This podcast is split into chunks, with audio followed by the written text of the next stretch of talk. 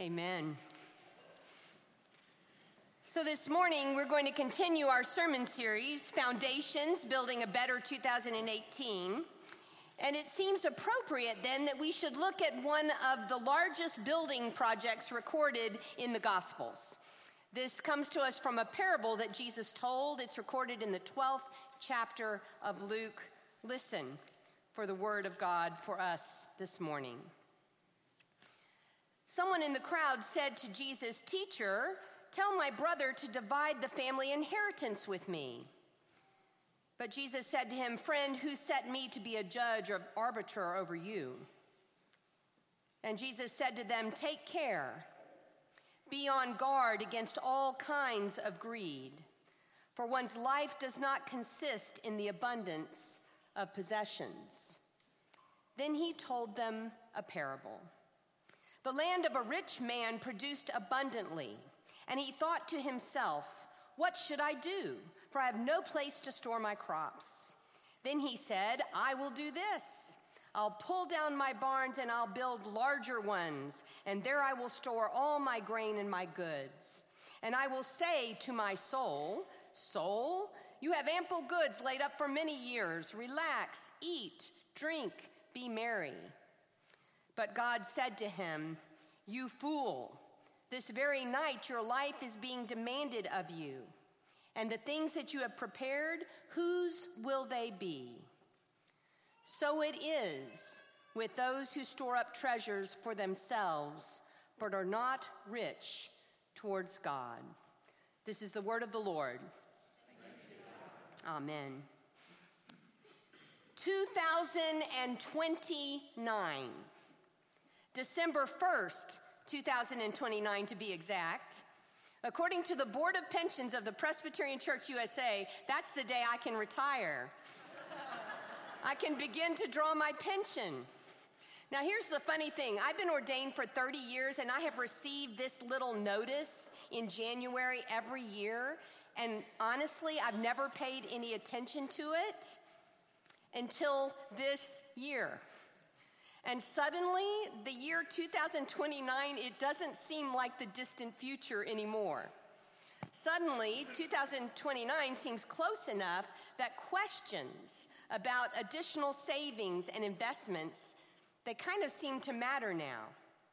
Suddenly, like so many of my generation, I find myself wondering will I be able to retire? And if I do, how much will it take to live comfortably?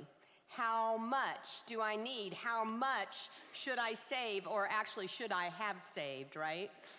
How much? Does this sound familiar to any of you? The Gospel of Luke records an encounter between Jesus and a man asking just that kind of question with anxiety, just like that. He comes to Jesus and says, Teacher, tell my brother to divide the family inheritance with me. You see, in an age without pensions or retirement accounts or Social Security, siblings relied upon their father's heir usually their eldest brother, to do the right thing and to provide financial security. And in this family, something isn't quite right. You know, we don't even have to know the details to know that it's probably complicated, right? It's probably a bit ugly. We don't have to know the details to know that the question, how much, hangs between these siblings like a gloomy storm cloud. And here's what I love. Jesus sees it all, Jesus understands it all, and he takes the anxiety and the ugliness of that moment, the question, how much, and like Jesus always does, he turns it upside down. He says, I'm not a referee between you and your brother, but I do know a threat to the kingdom life when I see it. So watch out. Beware, guard yourselves against all kinds of greed, because life, the kingdom life, the life I want for you, the life I've come to offer you, is never about how much. How much money, how much security, how much you possess. Never. And in my imagination, Jesus then looks directly into the eyes of that older brother who I believe was there as well, looks right in his eyes and begins to tell a story. Once there was a rich man, a mega agricultural giant, and boy, this guy was blessed, really blessed. So blessed he has a problem. He's the beneficiary of an amazing harvest. It's such a big harvest, he has nowhere to store his grain, poor fellow. So he thought to himself, he deliberated with himself, he begins to have a discussion with himself, saying, What am I going to do with this grain? Then, still talking to himself, he says to himself, I'll do this. I will pull down my barns, I will build larger ones, and there I will store my grain and all my goods. Now, I'm no farmer, but doesn't this seem a bit drastic to you? Why not just build a few new barns to augment the old ones, right? But no, this guy is tearing down those old barns, building new ones, making a statement about the wealth that this harvest has brought him. If this much money had come from the harvest, it must be nothing short of miraculous. He hasn't just done well, he's done miraculously well. So this self made man then continues to talk to himself. I will say to my soul, scripture tells us. Do you notice that when you're rich and spectacularly successful, you really don't need anyone else to talk to? Have you noticed that? He says, Soul, you have ample goods laid up for many years, so relax, soul, and eat and drink and be merry. But then, of course, it happens. While this man is busy talking to his soul, having a wonderful monologue, right? God interjects. You fool. This very night, your life will be demanded. Then who will get everything that you have prepared? God breaks this sense of comfort and self satisfaction and gives a dose of reality. Jesus ends his parable saying, This is the way it will be for those who hoard things for themselves and are rich toward God.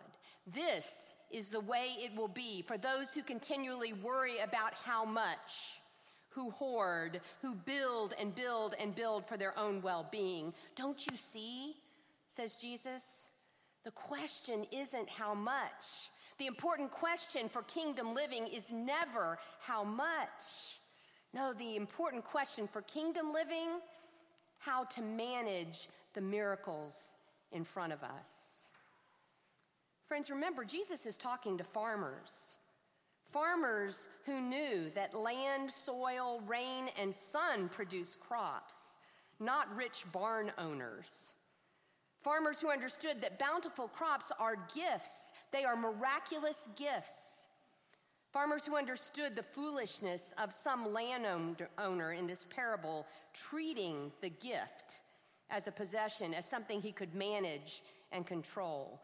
Beware, Jesus told them, beware of storing God's miracles in barns for your own consumption.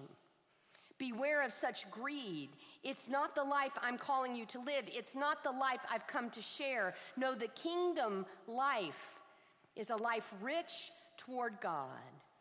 Rich toward God, a life that manages miracles in God's name and in God's way. I believe that Jesus' teaching took the ugliness of that sibling squabble and turned it into something beautiful that day. I choose to believe that. When the miracles of our relationships, our love, our money, our energy are managed in God's name and in God's gracious way, beautiful things happen. The lonely find community. The hungry get fed. Families are strengthened. Those without hope find hope, healing, and justice and reconciliation. They just break out. Friends, Jesus' teaching here, it is so clear. It is so simple. It really doesn't need a lot of explanation. But as we begin a new year, it holds such important reminders for us. First, this Jesus reminds us here that what we have, what we possess, what we build with our lives, they're miracles. They're God's miracles, God's gifts. They're to be celebrated, to be cherished, to be shared. We are surrounded, literally surrounded by miracles. That person next to you in the pew, a miracle. Your family, your friends, this community, this church, your health, your vocation, your money, your energy, your calling in life, your passion, all things that aren't earned, they're not deserved, they are gifts. And as Christians, whatever we have, whatever resources of time or money, love or ability, they aren't to be hoarded away, stored up for ourselves.